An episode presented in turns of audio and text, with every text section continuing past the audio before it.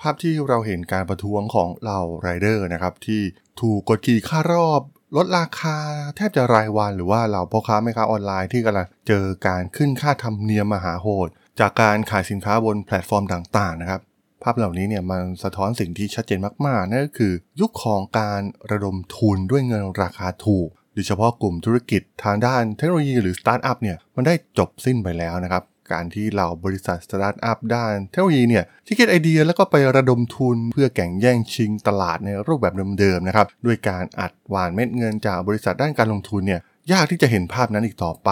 เราได้เห็นภาพยูนิคอร์นหลายรายเนี่ยล่มสลายหรือปิดตัวลงไปนะครับกลายเป็นเรื่องปกติมากในยุคนี้นะครับแม้กระทั่งบริษัทที่สร้างเทคโนโลยีที่ร้อนแรงที่สุดแห่งยุคอย่าง AI ก็ตาม หรือมันจะหมดยุคของเหล่ายูนิคอร์นสตาร์ทอัพที่เคยเกิดขึ้นเป็นดอกเห็ดก่อนหน้านี้แล้ว เป็นอีกหนึ่งบทความจาก The Economist นะครับที่ค่อนข้างน่าสนใจนะครับที่กล่าวถึงเรื่องนี้เรื่องราวเรื่องนี้มีความน่าสนใจอย่างไรนะครับ ไปรับฟังกันได้เลยครับผม You are listening to Geek Forever podcast.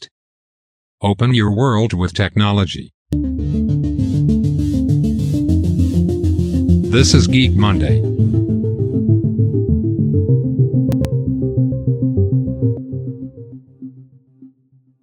สวัสดีครับ ผมดลธรดลจาก ด.ดล็อกนะครับและนี่คือรายการ Geek Monday นะครับ รายการที่จะมาคุยยกตัวอย่าง case study ทางธุรกิจที่มีความน่าสนใจนะครับ ใน EP นี้เนี่ยจะมาพูดถึงเรื่องราวของยูนิคอร์นสตาร์ทอัพนะครับ กับยุคของเงินทุนที่ราคาถูกที่เราเคยเห็นแบบเดิมๆนะครับ มียุคหนึ่งโดยเฉพาะช่วงการแพร่ระบาดของไวรัสโควิด -19 เนี่ย โอ้โหเงินสามารถหาได้ง่ายๆนะครับโดยเฉพาะกลุ่มบริษัททางด้านเทคโนโลยีเอง สามารถระดมทุนแล้วก็ไปอัดแคมเปญการตลาดมากมาย อย่างที่เราได้เห็นนะครับหลายๆแพลตฟอร์มเนี่ยโหแจกโค้ดแจกโปรโมชั่น หรือแจกเงินกันอย่างบ้าคลั่งนะครับ เพราะว่ามันไม่ได้เป็นเงินที่เป็นผลผลิตมาจากธุรกิจของพวกเขาจริง ๆ นั่นเอง เป็นเงินที่ถูกระดมทุนมา พอเข้าสู่โลกหลังยุคโควิดนะครับ เริ่มมีปัญหาทางด้านเศรษฐกิจ ปัญหาเงินเฟ้อ ปัญหาราคาน้ำมันนะครับ รวมถึงสงครามรัสเซีย และอื่นๆอีกมากมายนะครับที่เกิดขึ้นทั่วทุกมุมโลก ยุคของเงินราคาถูกเหล่านี้เนี่ยมันก็ได้จบสิ้นลงไปแล้วนะครับสะท้อนให้เห็นภาพหลาย ๆ อย่างนะครับ จากข้อมูลของบทความจาก The Economist นะครับที่กล่าวถึงเรื่องนี้ไว้ได้อย่างน่าสนใจนะครับ แม้ว่าถ้า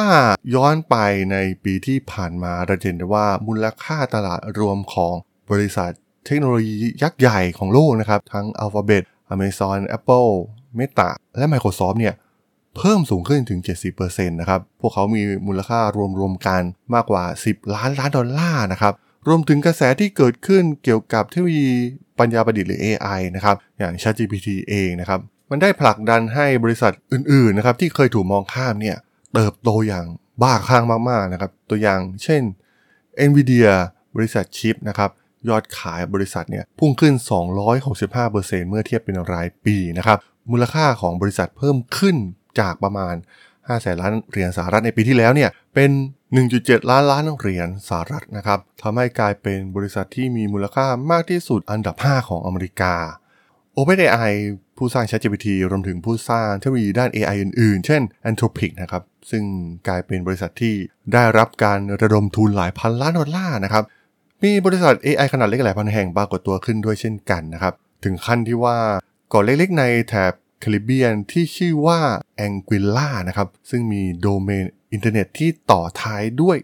.ai ปัจจุบันเนี่ยพวกเขาสร้างรายได้ประมาณ 1 ใน 3 ของงบประมาณของรัฐบาลนะครับ จากการออกใบอนุญาตโดเมน .ai นี้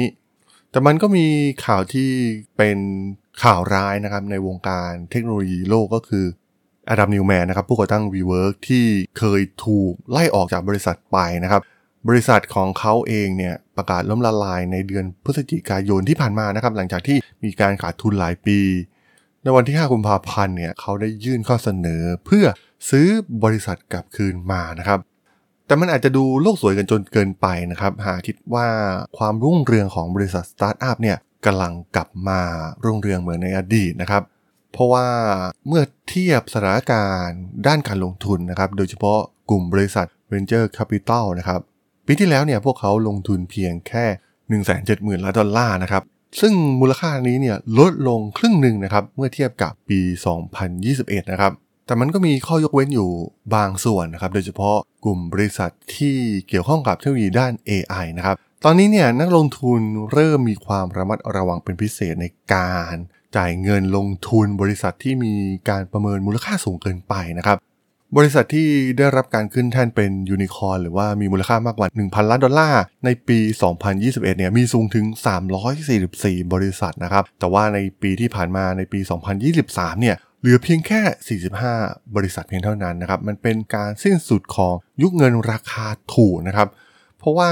การประเมินมูลค่าที่สูงเวอร์จนเกินจริง การที่ถูกนำเงินลงทุนนะครับไปเผาผลาญไปอัดโปรโมชั่นทำแคมเปญการตลาดแจกเงินแจกไรเดอร์ แจกพ่อค้าแม่ค้า แจกโค้ดอะไรทำนองนี้นะครับที่เราได้เห็นกันหลาย ๆ ปีที่ผ่านมานะครับ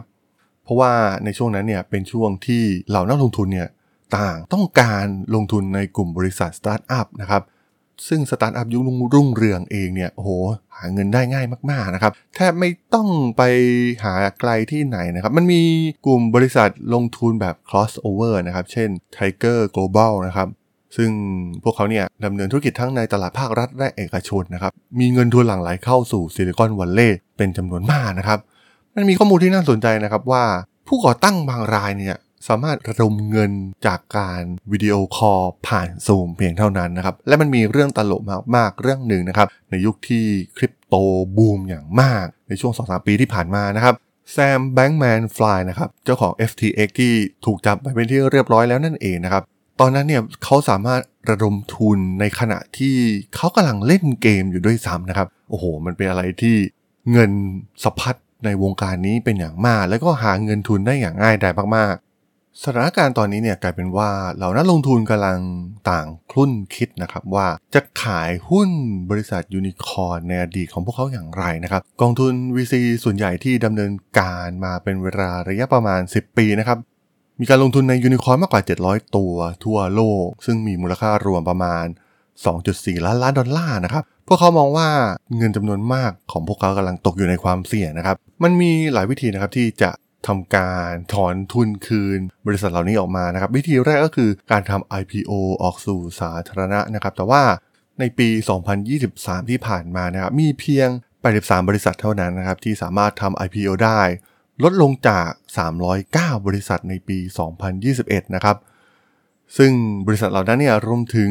บริษัทอย่าง Instacart นะครับซึ่งเป็นธุรกิจจะส่งของชำรวมถึงบริษัทอย่าง c a v a y o นะครับซึ่งเป็น บริษัทซอฟต์แวร์ ตอนนี้ราคาหุ้นของพวกเขานะครับ ซื้อขายกันต่ำกว่าราคาที่ทำ IPO ด้วยซ้ำนะครับมันมีเพียงไม่กี่บริษัทนะครับ ตัวอย่างเช่น ARM ผู้ออกแบบชิป ชื่อดังนะครับ ซึ่งมีราคาหุ้นเพิ่มขึ้นมากกว่า 2 เท่านะครับ นับตั้งแต่เข้าจดทะเบียนในตลาดหลักทรัพย์ ซึ่งจะหาหุ้นแบบ ARM เนี่ยหายากมากๆนะครับ แพลตฟอร์มอย่าง Reddit นะครับ ซึ่งเป็นเว็บไซต์ที่คล้ายๆพันทิปนะครับ มีการถามตอบเรื่องราวต่างๆนะครับ มีคอมมูนิตี้วางแผนที่จะทำ IPO โดยบริษัทเนี่ยถูกประเมินมูลค่าไว้ที่ 5,000 ล้านดอลลาร์นะครับ ซึ่งมันลดจากการประเมินมูลค่าในปี 2021 ที่ตอนนั้นเนี่ยถูกประเมินสูงถึง 10,000 ล้านดอลลาร์ วิธีการ exit อีกอย่างหนึ่งก็คือการถูก acquisition โดยบริษัทยักษ์ใหญ่นะครับหรือว่าขายธุรกิจให้กับองค์กรอื่นๆนะครับแต่ว่าการถูกเข้าซื้อกิจการในธุรกิจสตาร์ทอัพเหล่านี้เนี่ยก็ลดลงไปเช่นเดียวกันนะครับเหลือเพียงแค่ 698 รายนะครับที่ถูกซื้อในปีที่แล้วเมื่อเทียบกับ 1,311 บริษัทนะครับในปี 2021ส่วนวิธีสุดท้ายนะครับก็นั่นก็คือการขายให้กับนักลงทุนอื่นๆนะครับ วิธีการนี้เนี่ยเรียกได้ว่าเป็นวิธีการสุดท้ายจริงๆนะครับเพราะว่าการประเมินมูลค่าเนี่ยมักจะต่ำกว่าแม้กระทั่งการระดมทุนรอบล่าสุดของบริษัทที่เป็นยูนิคอร์นด้วยซ้ำนะครับมันเหมือนกับเป็นการลดมูลค่าของการลงทุนไปนะครับซึ่งเหมือนกับเป็นการขายเลหลังไปนั่นเองนะครับ ถ้าพูดง่ายๆ ตัวอย่างเช่น Discord นะครับ ซึ่งได้รับความนิยมในกลุ่มเหล่าเกมเมอร์นะครับ มีมูลค่าล่าสุดอยู่ที่ประมาณ 6,000ล้านดอลลาร์นะครับ ลดลงจากการประเมินมูลค่าก่อนหน้านี้ ที่ถูกประเมินสูงถึง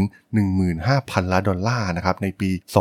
2021 ซึ่งท่ามกลางความซบเซาเหล่านี้เนี่ยยูนิคอร์นหลายตัวเนี่ยก็ล่มสลายไปนะครับตัวอย่างเช่น Convoy สตาร์ทอัพด้านโลจิสติกนะครับที่ระดมทุนครั้งล่าสุดในปี 2022 นะครับด้วยมูลค่าเกือบ 4,000 ล้านดอลลาร์เนี่ยปิดตัวลงไปในเดือนตุลาคมปีที่แล้ว Veev นะครับซึ่งเป็นยูนิคอร์นที่ต้องการเข้ามา disrupt วงการสร้างบ้าน ก็ได้ปิดตัวลงไปในเดือนพฤศจิกายนในปีที่ผ่านมานะครับ ซึ่งส่วนใหญ่แล้วเนี่ยจะปิดตัวไปแบบเงียบๆนะครับ ถ้าเราสังเกตเหล่าบริษัทสตาร์ทอัพเนี่ยพอเป็นข่าวการระดมทุนเนี่ยจะโหข่าวใหญ่มากๆนะครับ แต่เวลาปิดเนี่ยมักจะปิดไปเงียบๆนะครับ ไม่ต้องมองที่ไหนไกลนะครับในประเทศไทยเราเองนะครับเราจะเห็นความคึกคัก2อสปีก่อนหน้านี้นะครับในแวดวงสตาร์ทอัพเอง แต่ว่าเราจะเห็นได้ว่าในปีที่ผ่านมาเนี่ยมันเงียบลงไปนะครับการแข่งขันการประกวดต่างๆ ข่าวการระดมทุนเนี่ยก็เริ่มที่จะเงียบไปนะครับมีเพียงไม่กี่แห่งเท่านั้นนะครับที่ได้รับการระดมทุนต้องเป็นบริษัทแบบเทพๆจริงๆนะครับในไทยและ ถ้าย้อนกลับไปเนี่ยลองลิสต์ชื่อบริษัทสตาร์ทอัพก่อนหน้านี้นะครับโอ้มีหลายร้อยบริษัทนะครับเอาจริงๆแต่ว่ามันก็หายไปหลายบริษัทแล้วนะครับ แล้วก็หายไปด้วยความเงียบ ก็คล้ายๆ กับสิ่งที่เกิดขึ้นในอเมริกานั่นเอง และแน่นอนนะครับว่าทั้งหมดทั้งมวลเนี่ยมันเป็นชะตากรรมที่น่าเศร้านะครับสำหรับเหล่าผู้ก่อตั้งพนักงาน และนักลงทุนของบริษัทที่เคยประสบความสำเร็จเหล่านี้นะครับในปัจจุบันเนี่ยมันเป็นเรื่องยากมากๆนะครับที่จะเห็นสตาร์ทอัพที่ ได้รับการอัดฉีดเงินทุนในการทำให้พวกเขาเติบโตเหมือนในอดีตนะครับ การอัดหว่านเม็ดเงินเข้าไปทำแคมเปญทางด้านการตลาดให้เติบโตแบบเลข double digitมันเกิดขึ้นน้อยมากๆนะครับ ตอนนี้เนี่ยพวกเขาโฟกัสกลับมาที่เรื่องของการประหยัดเงินรวมถึงการลดต้นทุนต่างๆนะครับ มันสะท้อนออกมาอย่างที่กล่าวไปข้างต้นตอนเปิด พอดแคสต์ EP นี้นะครับ เพราะว่าเหล่าบริษัทหลาย ๆ บริษัทนะครับ โดยเฉพาะแพลตฟอร์มที่เราใช้กันทั่วไปในประเทศไทยเองอย่างแพลตฟอร์มอีคอมเมิร์ซแพลตฟอร์ม ส่งอาหาร แพลตฟอร์ม ที่แชร์รถต่าง ๆ นะครับ เราเห็นได้อย่างชัดเจนนะครับ เกิดข่าวมากมาย การลดค่ารอบ การเพิ่มค่า commission fee เก็บอะไรเยอะแยะไปหมดนะครับ แล้วก็เพิ่มขึ้นเรื่อยๆนะครับ บีบเหล่าพ่อค้าแม่ค้าออนไลน์หรือว่าบีบเหล่าพาร์ทเนอร์นะครับ ตัวอย่างเช่นในบริการเรียกรถเอง ก็โหลดค่ารอบลงเรื่อยๆ จนแทบจะทำไปก็ไม่คุ้มแล้วนะครับ ในตอนนี้แทบจะไม่คุ้มค่าน้ำมันด้วยซ้ำนั่นเองนะครับมันเป็นผลมาจากเรื่องราวเหล่านี้แทบจะทั้งสิ้นนะครับ หลายบริษัทเองเนี่ยเริ่มมีความระมัดระวังในการจ้างงานนะครับแม้กระทั่งบริษัทเทคโนโลยียักษ์ใหญ่หลาย ๆ แห่งนะครับที่เล y o ออฟอย่างหนักมาก ๆ ทั้ง Alphabet Amazon Meta Microsoft นะครับทำการปลดพนักงานไปประมาณ 75,000 คนในช่วง 2 ปีที่ผ่านมา หรือการเกิดขึ้นของเทคโนโลยี AI นะครับ มันไม่ได้เพียงแค่ช่วยให้บริษัทสตาร์ทอัพในอเมริกาเนี่ยนำเสนอแนวคิดทางธุรกิจใหม่ ๆ เพียงเท่านั้นนะครับ แต่มันยังหมายถึงการใช้ทรัพยากรต่างๆ ที่น้อยลงอีกด้วยนะครับ โดยส่วนใหญ่แล้วเนี่ยบริษัทสตาร์ทอัพใช้เงินประมาณครึ่งหนึ่งในการทำการโปรโมทผลิตภัณฑ์แล้วครับ แล้วก็ 1 ใน 3 ใน